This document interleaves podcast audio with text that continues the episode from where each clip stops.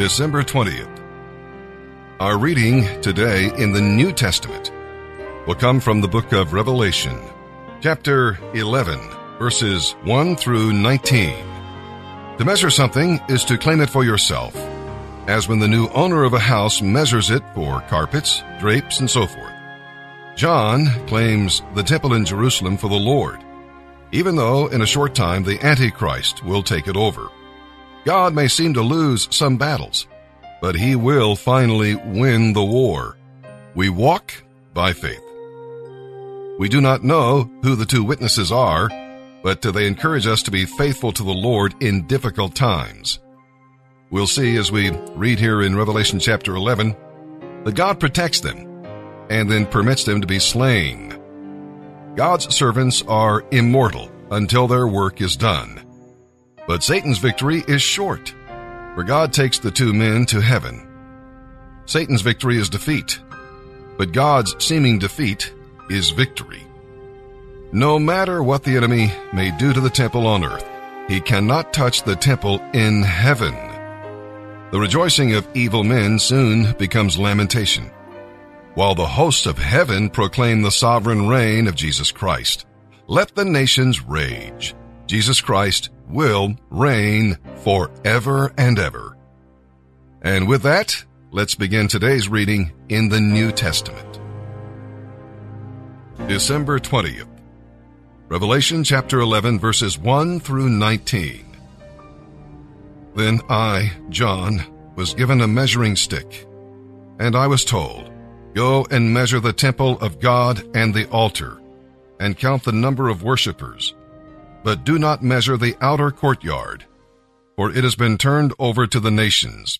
They will trample the holy city for forty two months. And I will give power to my two witnesses, and they will be clothed in sackcloth and will prophesy during those one thousand two hundred sixty days. These two prophets are the two olive trees and the two lampstands that stand before the Lord of all the earth. If anyone tries to harm them, fire flashes from the mouths of the prophets and consumes their enemies. This is how anyone who tries to harm them must die.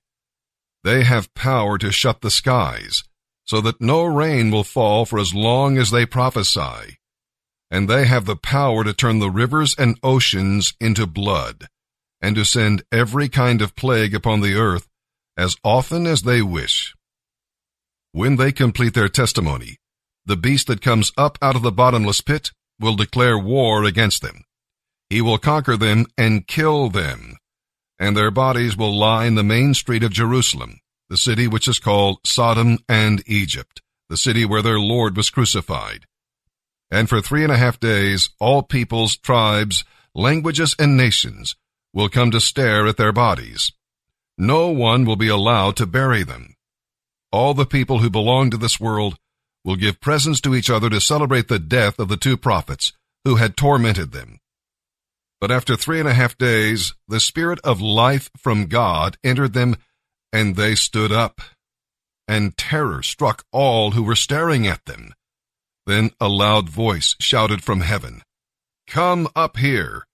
And they rose to heaven in a cloud, as their enemies watched. And in the same hour, there was a terrible earthquake, that destroyed a tenth of the city. Seven thousand people died in that earthquake. And everyone who did not die was terrified and gave glory to the God of heaven. The second terror is past, but look, now the third terror is coming quickly. Then the seventh angel blew his trumpet, and there were loud voices shouting in heaven, The whole world has now become the kingdom of our Lord and of his Christ, and he will reign forever and ever. And the twenty-four elders sitting on their thrones before God fell on their faces and worshipped him.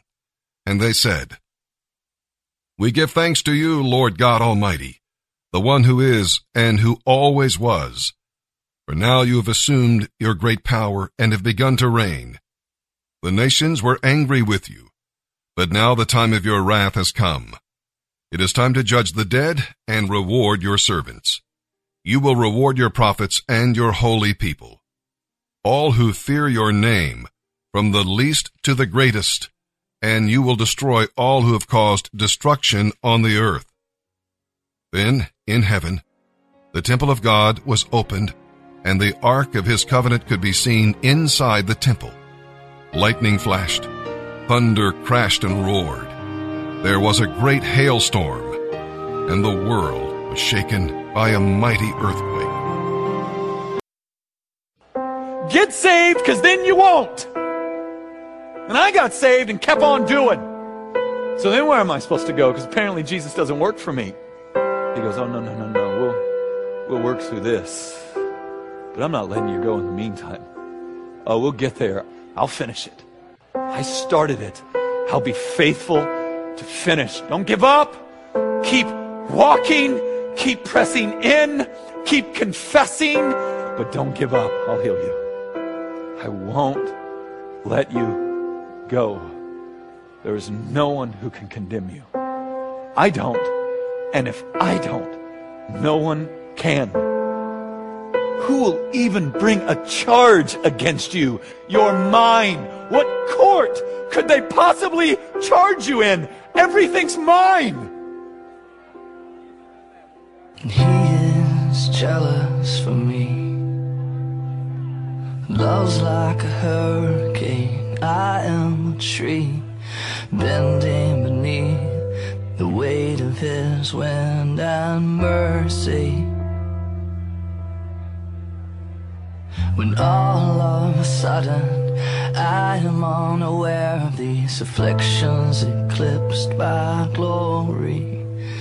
And I realize just how beautiful you are and how great your affections are for me. Oh, how he loves us. Oh, oh, how he loves us. How. That God in eternity looked upon me, foreseeing my fallenness, my pride, my sin, and said, I want that man in my family. I'll do anything to get him in my family. I will pay for him to be in my family with my son's life. That's love, folks. That is mega off the charts love. He is jealous for me. Love's like a hurricane. I am a tree bending beneath the weight of his wind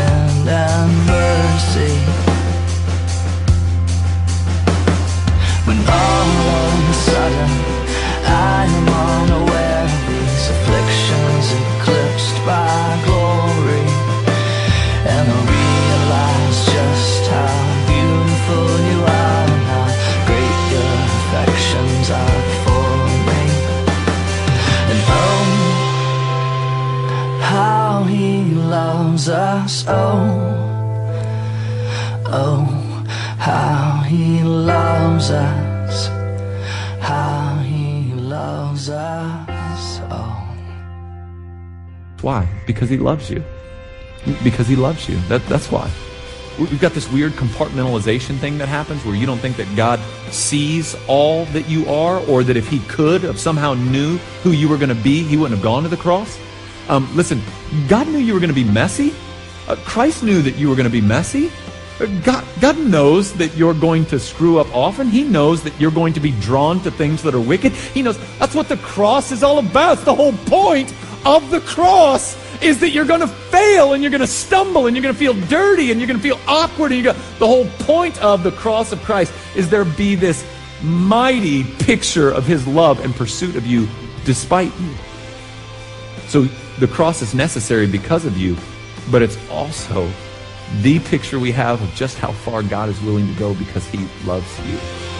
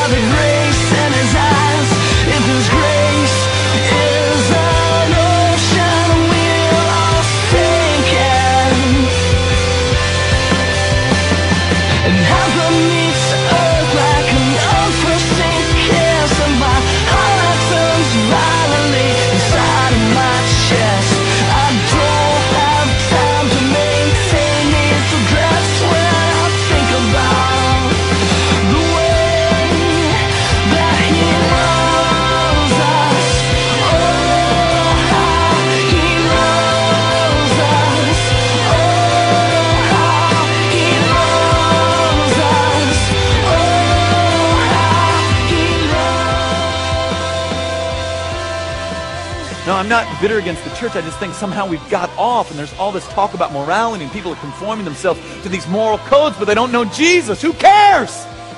It's the resurrection of Christ that justifies. That's why it's so important. That's why it's so big. It proves that all the wrath of God was poured out. It's gone. For the elect, it's gone. There is no more wrath. There's, there's none. So Jesus sees you and he's like, my son, my daughter, perfect, spotless, blameless.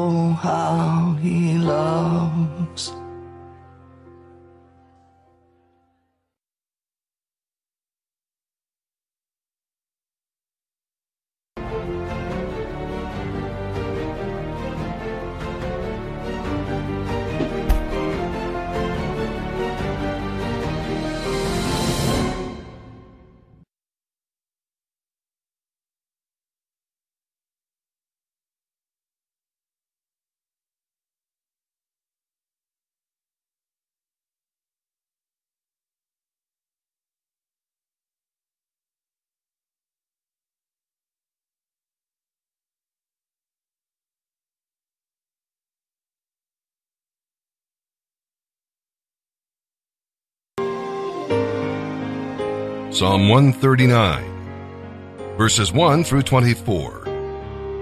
If you are faithful to the Lord, this psalm will encourage you. If you're trying to hide from the Lord, well, this psalm will make you realize you're fighting a losing battle. See, He knows what you do. He knows you personally and intimately. So do not try to fool Him. Be open and honest with God and rest in His love. His eyes upon you and you have nothing to fear. He knows where you go. What a comfort to know that God is with you and cares for you. Whether you go up or down, east or west, He's there. Sinners try to hide from God, but believers hide in God. He knows what you are. After all, He made you, planned your potential, and ordered your days. Now, this is not some kind of blind fatalism that paralyzes you. No. It is the wise plan of a loving Father who knows what's best for you. Accept what you are as His gift to you, and then use it wisely as your gift to Him. You are unique. God made you that way. He knows what you think. The psalmist pondered the thoughts of God, and in this way cultivated the presence of God in his life. You are to meditate on these things. He knows what you love. Take these words to heart. You who love the Lord hate evil. Love not the world. And he knows what you desire. You do not know your own heart as well as you may think you do. Let God search you and deal with the things that make you anxious. Let him lead you. He knows where you ought to go. Psalm 139, verses 1 through 24 with a choir director, a psalm of David. O Lord, you have examined my heart and know everything about me. You know when I sit down or stand up. You know my every thought when far away.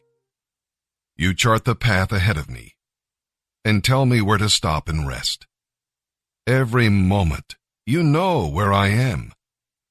You know what I am going to say even before I say it, Lord. You both precede and follow me. You place your hand of blessing on my head. Such knowledge is too wonderful for me, too great for me to know. I can never escape from your spirit. I can never get away from your presence. If I go up to heaven, you are there. If I go down to the place of the dead, you are there. If I ride the wings of the morning, if I dwell by the farthest oceans, even there your hand will guide me, and your strength will support me. I could ask the darkness to hide me, and the light around me to become night. But even in darkness, I cannot hide from you. To you, the night shines as bright as day. Darkness and light are both alike to you. You made all the delicate inner parts of my body and knit me together in my mother's womb. Thank you for making me so wonderfully complex. Your workmanship is marvelous, and how well I know it. You watched me as I was being formed in utter seclusion, as I was woven together in the dark of the womb. You saw me before I was born. Every day of my life was recorded in your book. Every moment was laid out before a single day had passed. How precious are your thoughts about me, O God. They are innumerable. I can't even count them. They outnumber the grains of sand. And when I wake up in the morning, you are still with me. O God, if only you would destroy the wicked. Get out of my life, you murderers. They blaspheme you your enemies take your name in vain. O oh Lord, shouldn't I hate those who hate you? Shouldn't I despise those who resist you? Yes, I hate them with complete hatred. For your enemies are my enemies. Search me, O God, and know my heart. Test me and know my thoughts. Point out anything in me that offends you, and lead me along the path of everlasting life. Proverbs 30 verses 15 and 16. The leech has two suckers that cry out, More, more. There are three other things, no, four, that are never satisfied the grave, the barren womb, the thirsty desert, the blazing fire.